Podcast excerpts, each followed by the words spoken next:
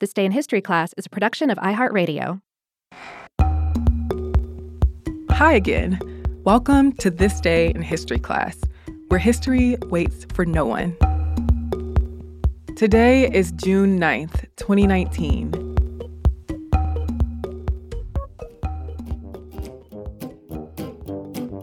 The day was June 9th, 1843.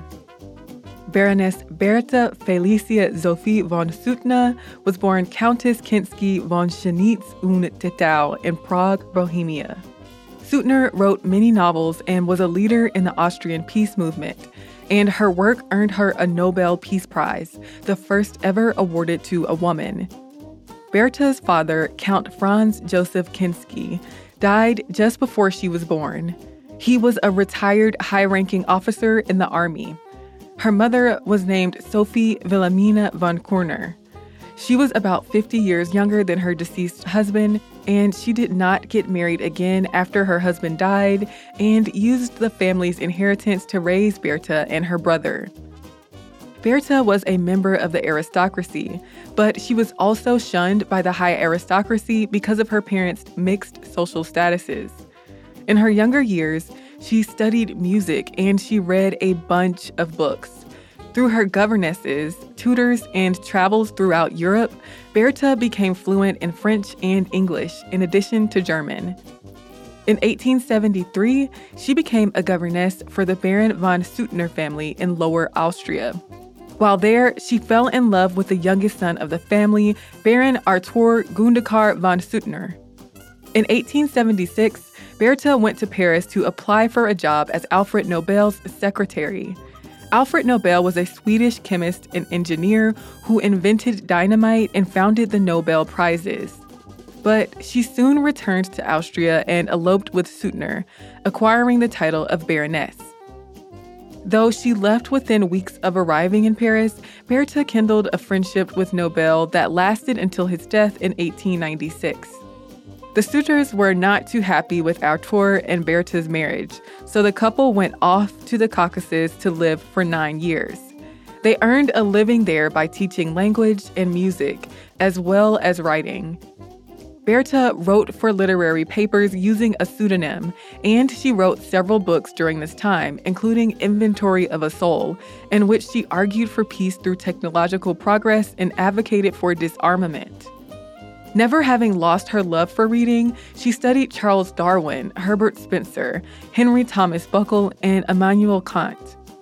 In 1885, the couple went back to Austria, where they kept writing. But having already been close to the Russo Turkish War of 1877 to 1878, she was familiar with how devastating war could be.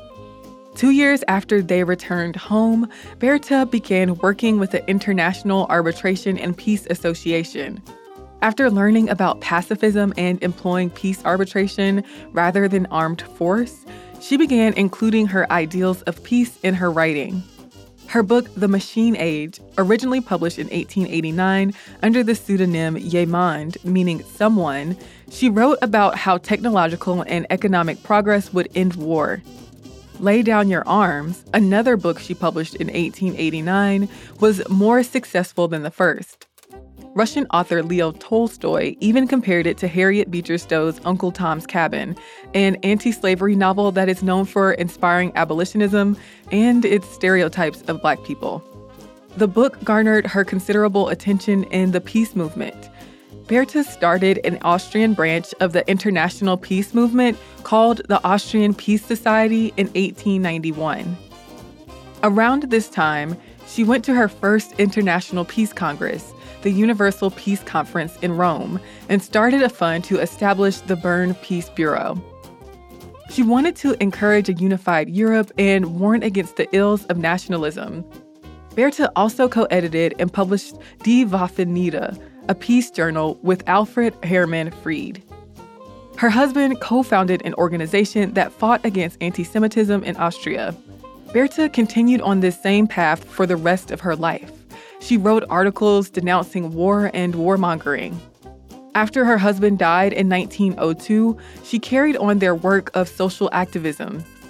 In 1905, Bertha became the first woman to receive the Nobel Peace Prize.